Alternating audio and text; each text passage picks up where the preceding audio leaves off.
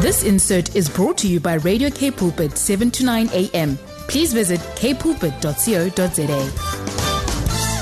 Off we go to uh, Amsterdam with the man who uh, takes good care of his hair and doesn't scare children. It's Professor Dion Forster. Good morning, Dion. Brad, in the Netherlands, Yeah. large hair uh, could be a hazard because of uh, the, the wind and the rain, you know.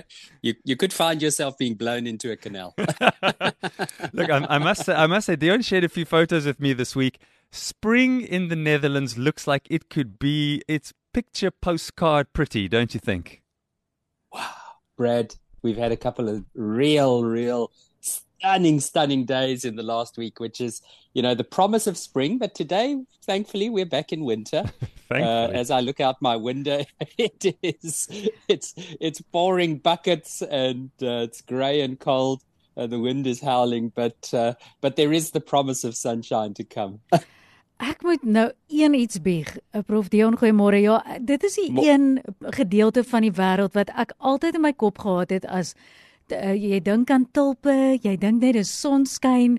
Ek het nooit in my lewe dit geassosieer met winter nie en ek moet sê toe vriende van ons 'n um, paar jaar terug ook geëmigreer het, toe het ek regtig eers bewus geraak en voordat in my kop was in Nederland net soos hierdie pragt plek wat mens gedink het die son skyn net altyd. Ja, ja, Almarie, natuurlik omdat ons so naby is aan die Noordsee, Aha. uh, in die noorde van die land. Jong, al daai weer wat wat afkom van Noorwe, Oeh. Denemarke en al daai plekke. Greenland, uh, dit dit Wow. slaan ons lekker in die winter. Maar ek moet sê, uh, you know, Ja. my my sense is the climate here is is a lot more moderate uh, than than in some other places. Okay. Uh, be- because of the ocean, but yeah, we get our fair share of wind and rain. You know, it's good. Well, you were in Cape Town, you got used to it, so you were well prepared. Presies. Almarie, ek sê altyd vir mense, veral Suid-Afrikaners wat hier is en hulle hulle kla oor die weer dan sê ek Hè? vir hulle, "Joh, julle kom seker van Pretoria af, joh." presies, presies. Uh, we know the wind. Uh, Dion, this morning, an opportunity to speak a little bit about something that often reminds me of a Russian doll. You open one and there's another one inside, and you just keep on going and you keep on going. Uh, and when it comes to discipleship, I'm getting this feeling we need to be a little bit like them Russian dolls. You know, we need to be a disciple, and then we need to make a disciple, and we need to trust that we've discipled that one disciple, that they can make another disciple, and so on and so forth. Wow, that's a beautiful, beautiful image. I love it. I love it. I love it. Absolutely, Brad. So, um, you know, it's interesting how the Lord works with us. Um, you know, for some weeks, I've really felt the Lord speaking to me and saying, Hey, Dion, you're okay. Everything's going to be okay. Uh, I've got you, you Mm. know, and, and that's been a wonderful blessing. And then sometime last week in my, my daily devotions and in my interaction with others, you know, things slowly began to turn and I felt the Lord saying, okay, you're in a good place. And I want you to remember that there's a reason why you're here. And Mm. I tell you what, what brought it home for me was, uh, my goodness, on Sunday, I got an overdose of church. I, I always attend our, our service uh, in Somerset West online. Uh, because we're still an hour earlier here in the Netherlands, uh, that that starts at 9:30 in South Africa, so it's 8:30 here. Attend that online, and then I walk across the road uh, to to the small congregation in my village, Baambrugge Dorpskerk. En kyk, het is alles in Nederlands, maar heel leuk. So I enjoy the Dutch service there. And then I left that uh, at at about 11:30 and drove through to to Delft, um, where the pottery comes from. Oh, yeah? And there was a, a a South African service once a month. Uh, South Africans gather, and there's a service there, which was absolutely wonderful.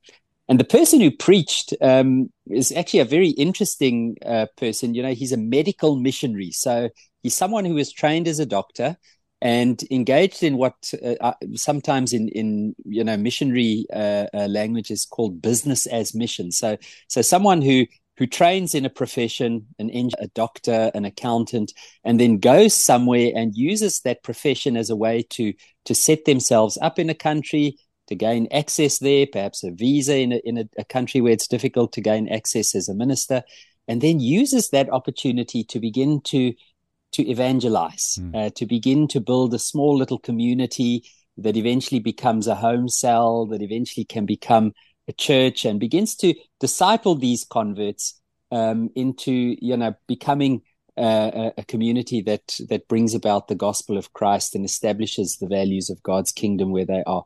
And he asked the question, you know, here was this group of South Africans. There must have been about 200 of us uh, sitting there.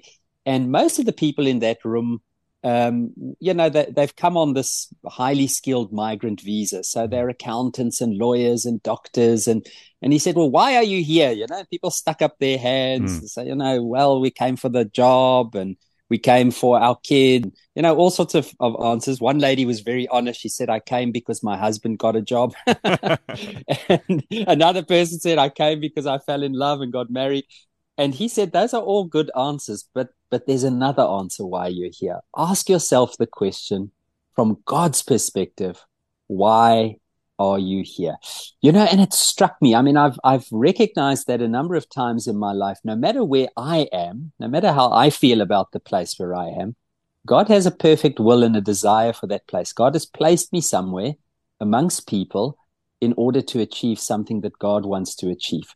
And uh, so he spoke to us a little bit to say, look, you know, here you are in the Netherlands, this highly secularized country you have one of the most privileged opportunities that anyone can have because you can lead people to Christ and begin to discipline them, to, to teach them the disciplines, the ways of living that honor God and that bring about joy and blessing and peace. Brad, I was just convicted by that again. You know, yeah. I think sometimes I, I, lose the plot on that a little bit and I forget that, uh, you know, that beautiful image that you gave, I meant to be like a Russian doll. so, you know, f- forming a person who forms a person. And that was the big thing that he said, you know, your, your spiritual life with Christ is not only about your own uh, depth of relationship, your own happiness, your own joy. There's something equally important there. And that is about saying, who am I discipling? Who, who am I loving into the presence of God? Who am I getting close enough to that I can speak to them about their language or their driving habits or you know the way in which they do business and in a loving and gentle way say hey man there's a better way to do this that's not only good for you but it's good for society and it honors god.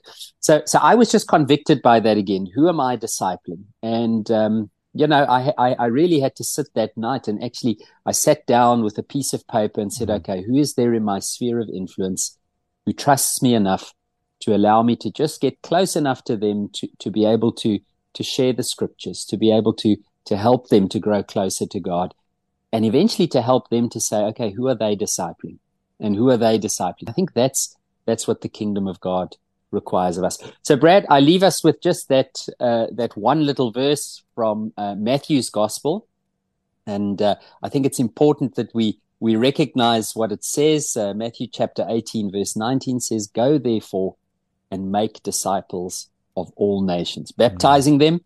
In the name of the Father and the Son and the Holy Spirit. Uh, that was a sign in, in the ancient church of, of bringing them into community. Uh, baptism was a sign of entering into the community. And then verse 20, teaching them to do everything that I have commanded uh, you to do. Uh, Dion, I couldn't help but think when you spoke about your area of influence and where are you able to make disciples and where are we able to serve and where are we able to make a difference even if we feel like where we are at isn't doesn't always feel like where we want to be every day. Um, I couldn't help but also think we're also, by God's grace, on the receiving end of somebody else's good work or their knowledge, their wisdom, and what God would be doing with them. And I quite like that. We're so worried about, am I here and what can I do here? We forget sometimes, why am I here and what am I supposed to learn here? Oh, my goodness, Brad, today the wisdom is flowing.